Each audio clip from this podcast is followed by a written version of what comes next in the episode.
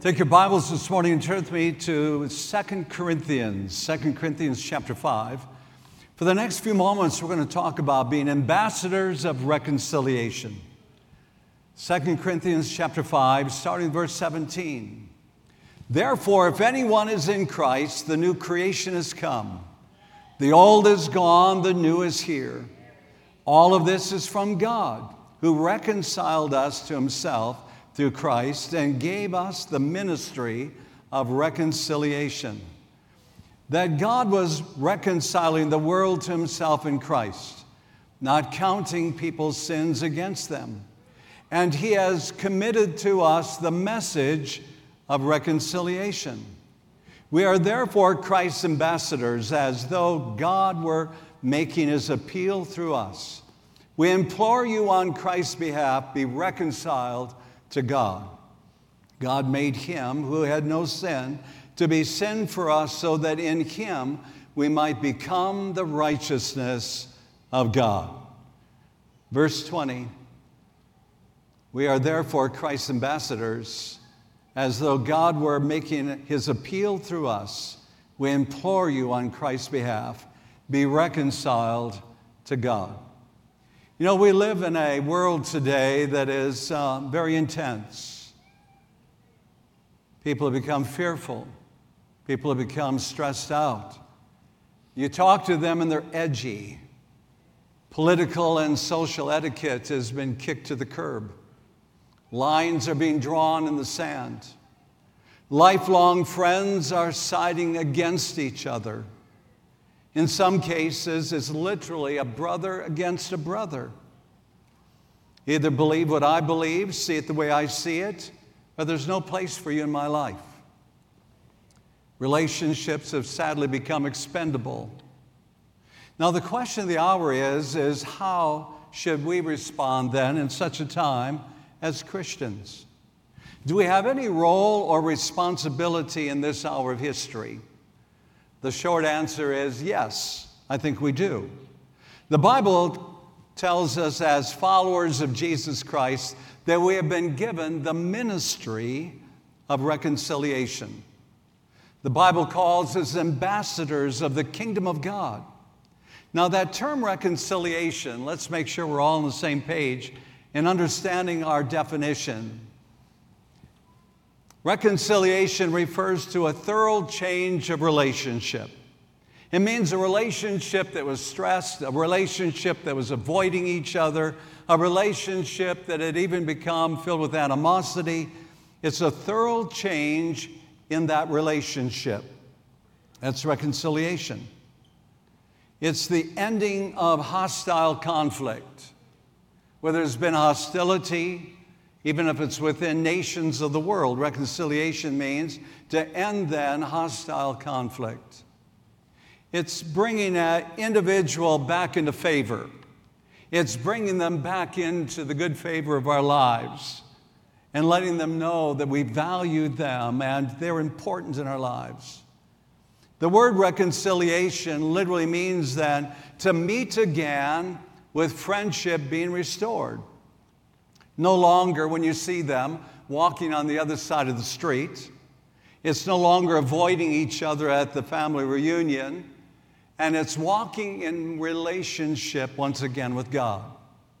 Now, the exciting thing about reconciliation is the fact that God allows us to be a part of this wonderful miracle the miracle of, res- of uh, reconstruction of a life and uh, reconciliation that He alone performs, that miracle.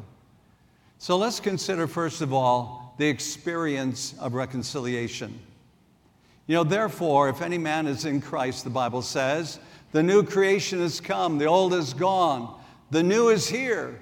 All of this is from God who reconciled us to himself through Christ and gave us the ministry of reconciliation. Now, the Apostle Paul personally knew the life changing power of reconciliation, for he had experienced it firsthand himself.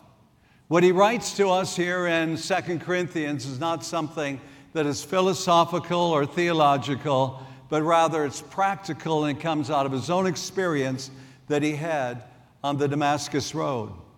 You see, there was a time in Paul's life when he absolutely despised Jesus Christ, as well as he despised all of his followers.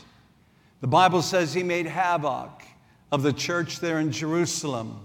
And not only did he make havoc of the church in Jerusalem, he was mighty proud of it, for he thought he was actually doing God a great favor in destroying the work of God there. He hunted down Christians and he wanted them to be tried as being heretics. Now, reflecting on his life before Christ, Paul has a lot to say about, the, about that in the Bible. And he calls himself, of all things, the chief of all sinners. He said, if you want to consider sinners in the world and people that you might say are the worst of the worst, I put myself at the very top of that list. I am the worst of all. I was the chief of all sinners. He goes on to describe the life that he had lived before Christ. He said he was dead, dead spiritually and dead in his trespasses and in sin. He said, Anything I did do as a Jew, it was being, you know, in the realm of self righteous. I considered my works to be the only way towards heaven. He was living, the Bible says, with enmity with God, which means to have animosity. He was antagonistic and he was hostile to Jesus. But then one day he met the reconciler. He met Jesus Christ on the Damascus Road, and his life from that moment on was changed forever. And this is the way he describes then what had happened to his life. He said, This is what I was, and here's what happened to me in verse 17. Therefore, if anyone is in Christ, the new creation has come. The old is gone, the new is here. Now, what an incredible description of salvation and reconciliation he gives us there in verse 17. He starts out by saying that he was now in Christ. How many in the house today are in Christ? Amen? Isn't that a wonderful place to be? To be in Christ and to know that Christ is in us. And the Bible says it's in Him that we live and move and have our very being. And so now, Paul, he understands his relationship that was once the chief of sinners. He says, My position now is the old has passed away, the old way of living, the old way of thinking, it's all in the past. All things have become new, and I am in Christ. The new creation has come, the old is gone, and the new is here. And how many know the new is not only here, but it's always being renewed? Amen? It's always a life of growth, the life of a Christian. So, Paul then, he leaves no room here for bragging. He is not bragging about that he's in Christ, a new creation, the old is gone. He's not bragging about that as it relates to his own experience. But rather, if you look at verse 18, he says, All of this is from God, who reconciled us to himself through Christ and gave us the ministry of reconciliation. Now, I love that phrase, all of this is from God. You know, thank God for the way He changes our lives. Amen? Thank God for the way He reconnects us with Himself in heaven. God is the one that has taken the first initiative. He is the one that reached out to Adam and Eve in the Garden of Eden. As you read through that account, you'll find that God went to the garden as He had every day, every morning, every night, opening out the day with Adam and Eve, talking with them, sharing with them, and closing out the day before they went to bed, you might say. And uh, now, Adam and Eve, after sin, rather than running to God and cherishing that moment with God every morning and every night, and then knowing that He was there throughout the day, He comes to the garden this time, God. And God looks around, and Adam and Eve are not running to Him as they always had done. And so he says, Adam, Adam, where are you? And Adam responded by saying, I was afraid. And because I was afraid, because you see, that's what sin does. Sin separates us from God and creates a lot of fear. And so now, rather than running to God, he's trying to hide from God, which is impossible. And I believe when God asked the question, Adam, where are you? He knew exactly what bush he was hiding behind. But he wanted to hear from the lips of Adam himself, as Adam said, I was fearful. and we've been hiding from you, God. The same is true for each and every one of us. God came looking for us. Just as He went out and took the initiative and began to look for Adam, and I believe that God is the one that sought each and every one of us out. God took the initiative in our lives to be reconciled to Him. In Romans chapter 5, it says this about that. It says, You see that at just the right time, how many know that God is always on schedule? God does not operate helter skelter, but He's always right on time and He's got precision about what He does. So you see, Paul writes, at just the right time, when we were still powerless, we were powerless to break the bondages of sin. We were, you know, powerless in changing our lives. At that moment, when we were powerless and lost in sin, listen what it says Christ died for who? The ungodly. Now, very rarely will anyone die for a righteous person, though for a good person, someone might possibly dare to die. I think some of us in this room, at least we'd like to think, that maybe we'd lay our lives down for our wife or our husband, for our children, our grandchildren, or for our best friend. So Paul says, you know, very rarely will anyone die for a righteous person, let alone die for somebody that's really not in that great of a position with you. But God demonstrated his own love for us in this while we were still sinners, Christ died for us. Since we have now been justified by his blood, how much more shall we be saved from God's wrath through him? For if while we were God's enemies, we were reconciled to him through the death of his son, how much more, having been reconciled, shall we be saved through his life? Not only is this so, but we also boast in God through our Lord Jesus Christ, through whom we have now received reconciliation. There's that word one more time. If I were to say the name John Newton, I believe there's many in the room that would probably know that name this morning. But let me kind of refresh your memory and maybe for some tell you his life for the very first time. You may have ever heard it. John, as a very young man, lost his mother. And as a result of that, he spent his growing up teen years, his young years, on a ship that his father was the captain of. And so he was out sailing the seven seas alongside of his father, being with these rusty, crusty, you know, sailors that could curse and blaspheme and get drunk and carouse and all the fighting and everything else he saw, he embraced that as his lifestyle. And so ultimately, he too became a sea captain. And as a sea captain, he found his greatest pleasure not in transporting merchandise from you know, nation to nation, but he got deeply involved in the slave trade. He became a very vile man, a blasphemer, he was so wicked that even his own soldiers, or rather his own sailors on board, one day when he was washed over sea to bring him back on board the boat, rather than throwing him a life ring or a rope or anything of the sort, they harpooned him, hoping that the harpoon would literally take his life. But they harpooned him and drew him back on board. He wasn't enjoying life, he wasn't enjoying anything about the way his life had gone, and yet that was the only life he knew.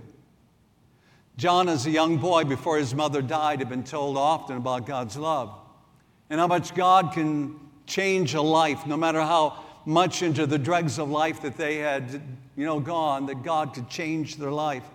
And so one night, while out at sea, in a horrible storm, and the ship is almost, you know, ready to go down, he remembered his mother saying, When you call out to God, God will be there. And he called out for salvation. And God miraculously saved him that night. Not only saved him, but saved the entire crew and the ship itself. He went on to become one of the, the great advocates for the cause of Christ. He became a pastor. Not only a pastor, but he became one that became an individual that stood against um, all of this slavery that was going on, one of the great advocates for breaking away from the terms of slavery there in, in uh, England and that part of the world.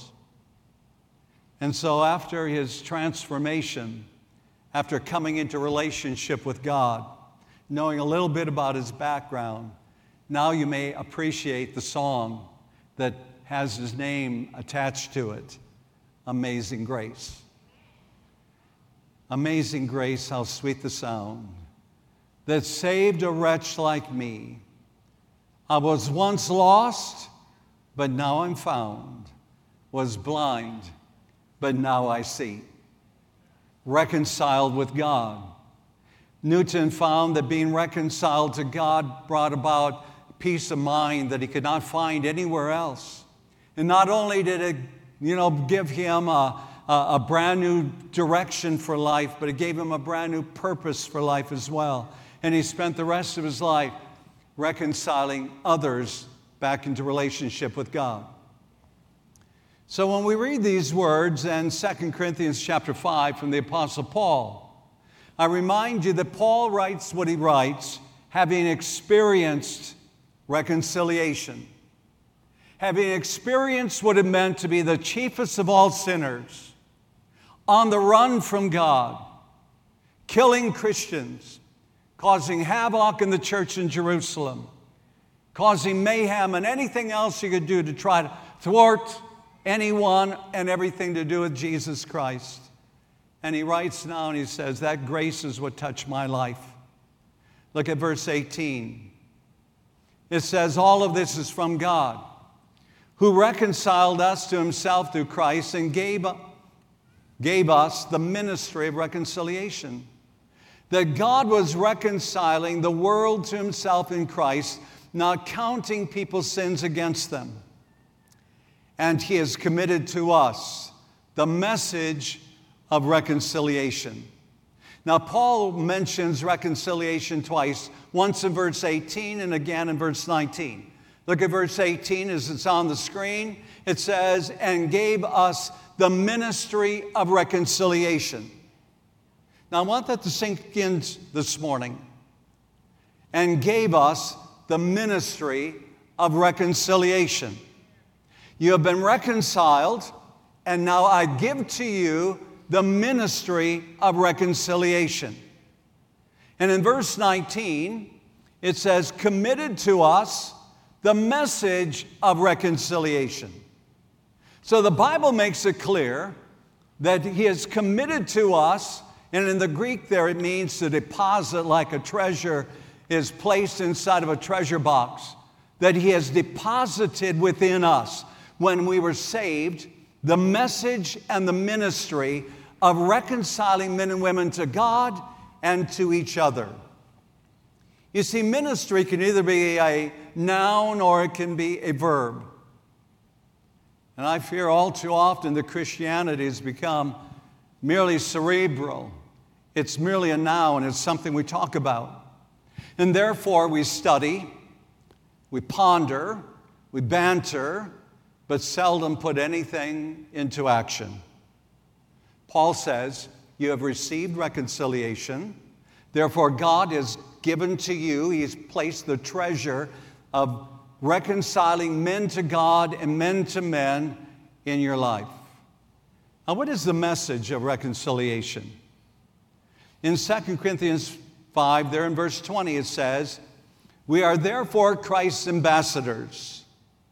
Think about that. We are now Christ's ambassadors. As though God were making his appeal through us. We implore you on Christ's behalf be reconciled to God. God made him who knew no sin to be sin for us, so that in him we might become the righteousness of God.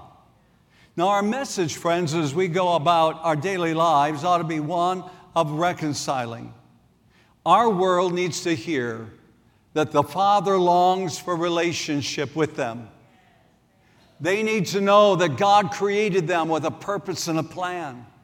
And that while they were yet within the womb, it was God that had dreams and hopes and plans for every single life and the Father longs for relationship with you. That is the message of reconciliation. It is the message that you are important to God.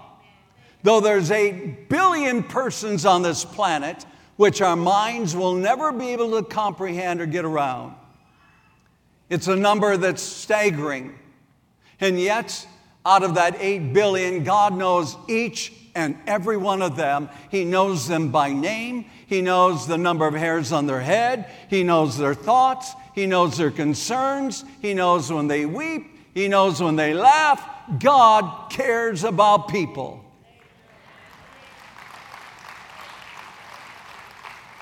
And our generation needs to know that the price for sin has been paid, that Jesus died.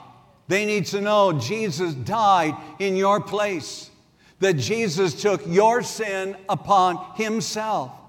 And then he cries out, Be reconciled to God.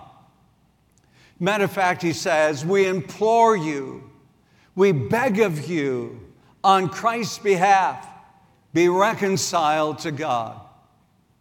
You know, the Bible tells us that we must work while is day, for the night cometh when no man is going to be able to work. The Bible talks about this as the acceptable year of the Lord. As you go down into chapter 6, following right after these comments, you'll find that he's talking about there's a moment, there's a time, there's a season that's available to man to come to Christ, but those doors will not always be open. We are Christ's ambassadors. We are ambassadors of the ministry of reconciliation. Well, you say, well, how does this fit? An ambassador, as you well know from politics, is a diplomatic representative of the highest rank sent by one country as a representative to another. We have been saved. We have been reconciled to God to represent the kingdom of God on this earth. You are representatives of the kingdom of God. You're ambassadors, the Bible says. He has placed you as a man, man or a woman in this generation specifically for such a time as this, and we are ambassadors of reconciliation. The kingdom of God is a kingdom of righteousness, the Bible says. It is a kingdom of peace and of joy in the Holy Spirit. What do you think any one of us would find if we went out on the street today and asked individuals, What do you most want in your life? And what would you most want for the world in which we live? And I believe that you would find over and over and over, they would say, and may not use the term righteousness, but they want things done right and above board, nothing crooked. They would want peace. They would want peace in the world. They want peace in their own heart, peace in their family, peace in their relationships, and they would want joy. And the Bible says that is exactly what God has given to us and as emissaries of that, we then go forth with a declaration that God loves you, God cares about you, God knows you, He wants to have a relationship with you. And when sin is overtaken, you're unable to break forth on your own. Jesus gave His blood, He took your sin so that you might be cleansed, you might be free. God has a plan for your life, not only here, but for all of eternity. and he has a kingdom. And the kingdom is one, the Bible says, of righteousness. That's right doing, right thinking, right being. It is of peace and it is of joy that is found in the Holy Spirit. Now, friends, we have a critical role to play in reconciling men to God. However, we also must understand that we have a key role to play in reconciling broken relationships between individuals person to person. You know, we sadly live in a world that is tragically filled with disconnected people.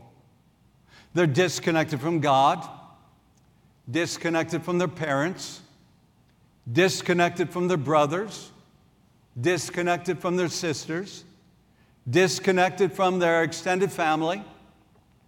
They're disconnected from the neighbor that they share the lot line with. They're disconnected with uh, the people they work with, uh, their coworkers. They're disconnected according to ethnicity. They're disconnected according to race. We live in a world that is sadly disconnected. And the Bible tells us in Matthew chapter 5 and verse 9, these are the very words of the Lord Jesus Christ. He said, Blessed are the peacemakers, for they shall be called what? The children of God. We are ambassadors of reconciliation to this generation. When I think of how God took the first step for Adam and Eve, I find that all throughout the Bible you'll discover that there were situations where there's division and strife within families, but in those moments somebody stood up and took the initiative to be the reconciler, to be the one that would bring healing to that home. Think about Esau and Jacob. Esau and Jacob, they hated each other. They each went separate directions, as you know. First, it was Jacob. He ran so that he could would not have to see his brother Esau, and 20 years go by. 20 years of missing out on the relationship that he should have had with his brother Jacob, and Jacob with his brother Esau. 20 years go by. And in those 20 year period of time, finally it was Esau that said, Why are we living this way? Let's go, let's be reconciled, let's have a meeting. And so they did after 20 years, but 20 years wasted away that they'll never be able to regain. I think of Joseph and his brothers. You remember how Joseph's brothers became very jealous of him and sold him off as a slave to Potiphar in Egypt.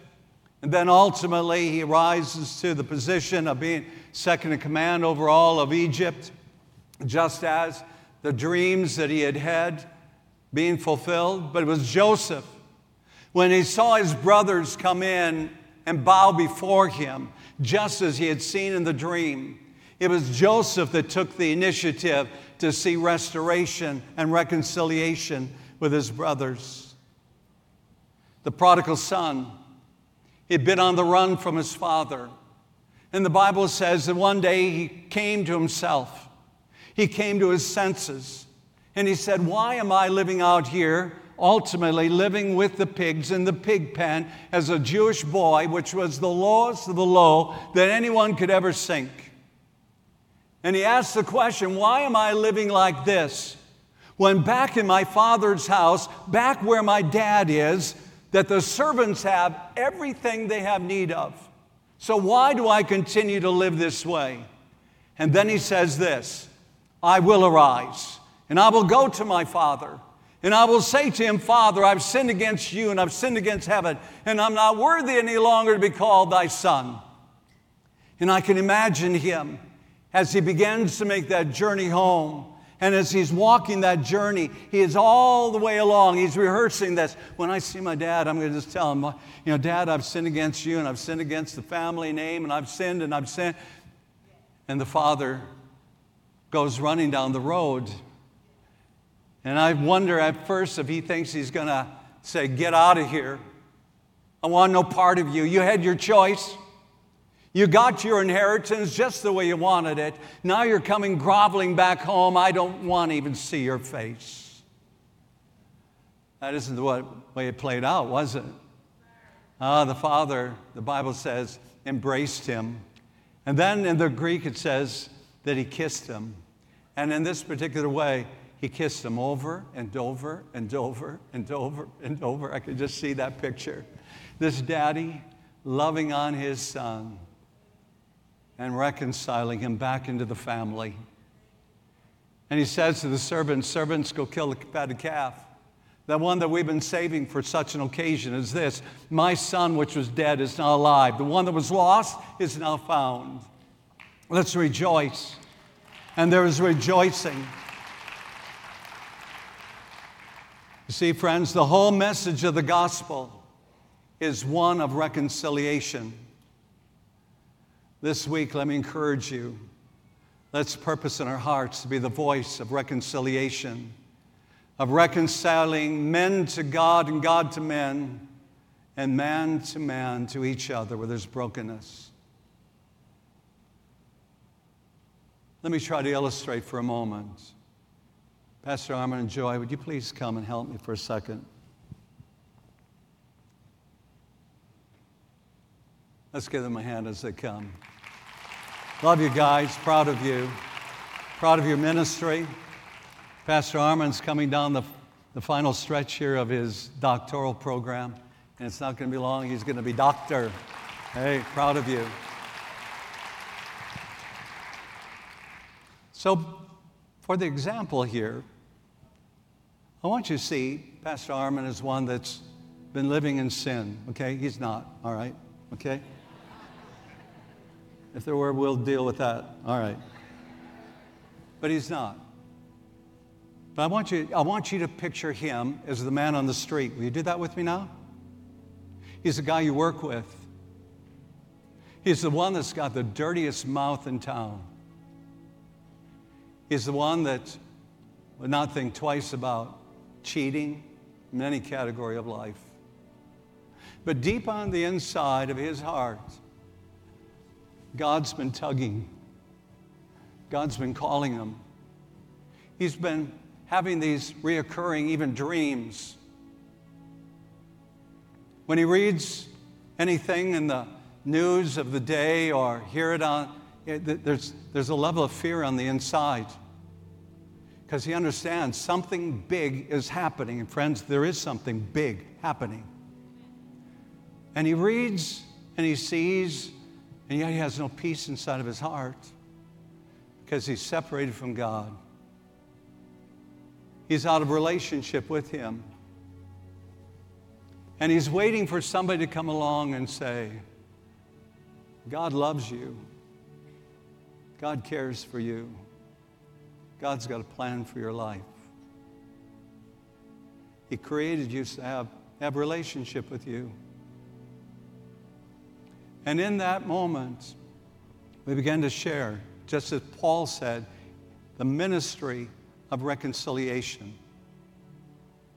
And we share how much God cares for him. And that sin separates. Sin will separate anyone, and especially in a relationship with God. You let sin in your home, it'll separate you from your husband, your wife. You let sin in your home, it'll separate you from your kids.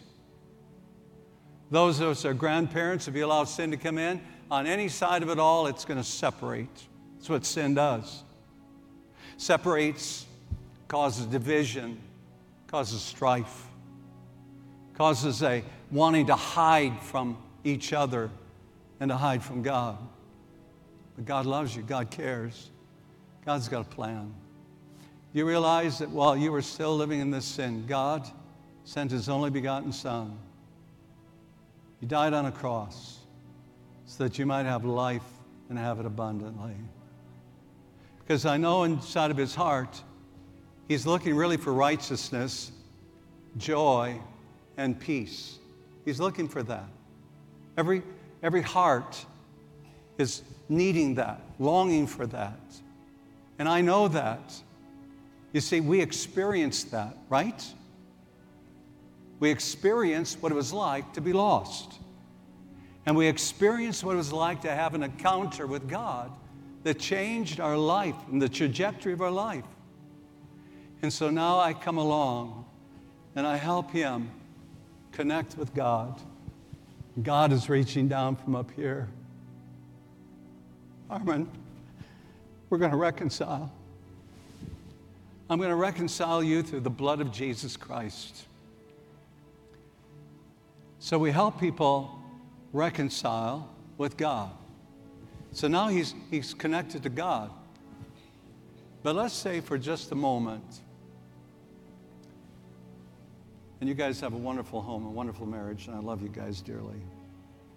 But let's just say, for the sake of what we know goes on, that there's friction at home. Animosity is building up. What does sin want to do? It wants to separate, right? So it's causing division. And it's beginning to manifest itself in unkind words and a whole lot of things. Just you can sense it, you can feel it. It's in the house. Or it could be with the next door neighbor. You got along for so long and now you don't know what in the world you did or what's going on and why there's division, why there's strife. It could be somebody you work with. But now, because he's connected to heaven, we're going to come alongside and help them connect with one another.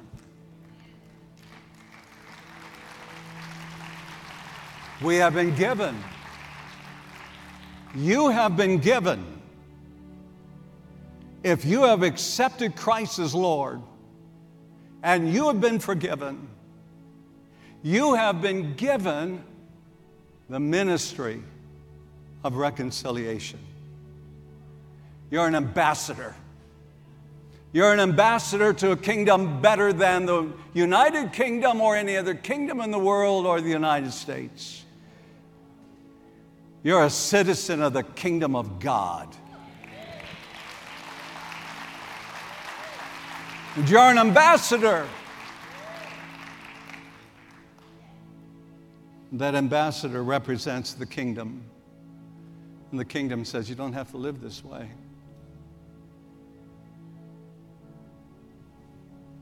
Father, I pray right now that you all have your sovereign way in these next few moments. Lord, to the one that's been on the run, help them to run the right direction, to run home. Lord, for the ones that have experienced division and strife, I pray today would be the one day that they would say, I will take the first step. Lord, when we see the need all around us, you have placed us strategically in this hour for such a time as this. Like Queen Esther, she was in the right place at the right time, not by mistake, but by divine design. I pray, oh God, the lives will be transformed.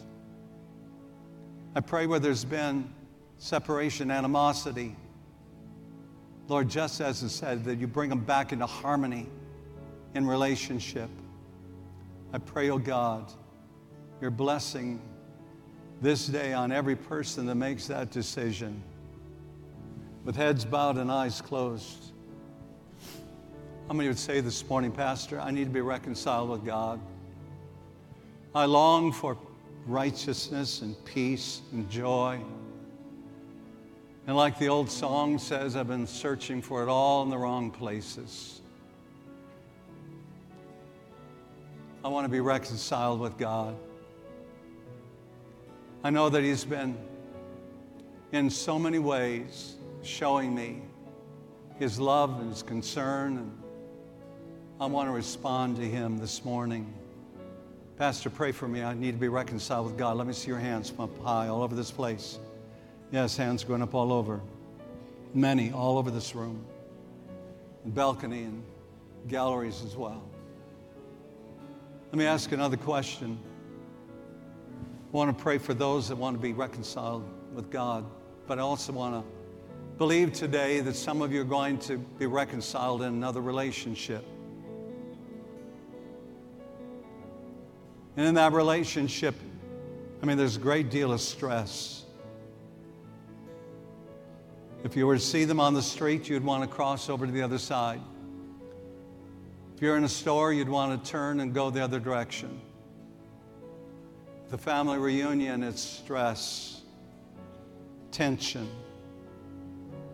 You're saying, you know, there's a relationship. It's one that I do value because God values relationships and I value this relationship. But it's gone, it's gone sour, it's gone bad.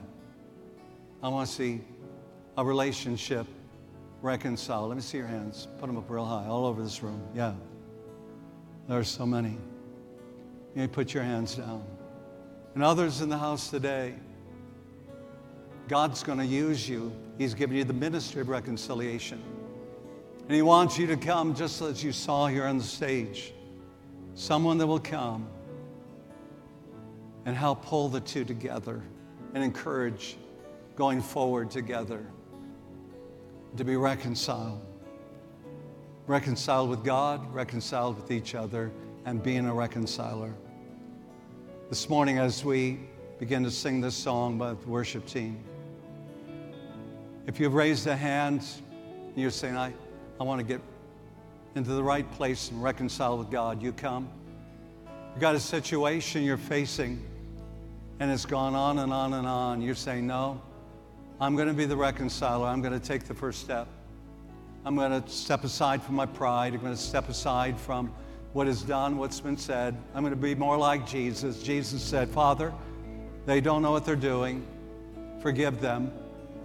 We're going to believe that this week is going to be a week of great breakthrough for you.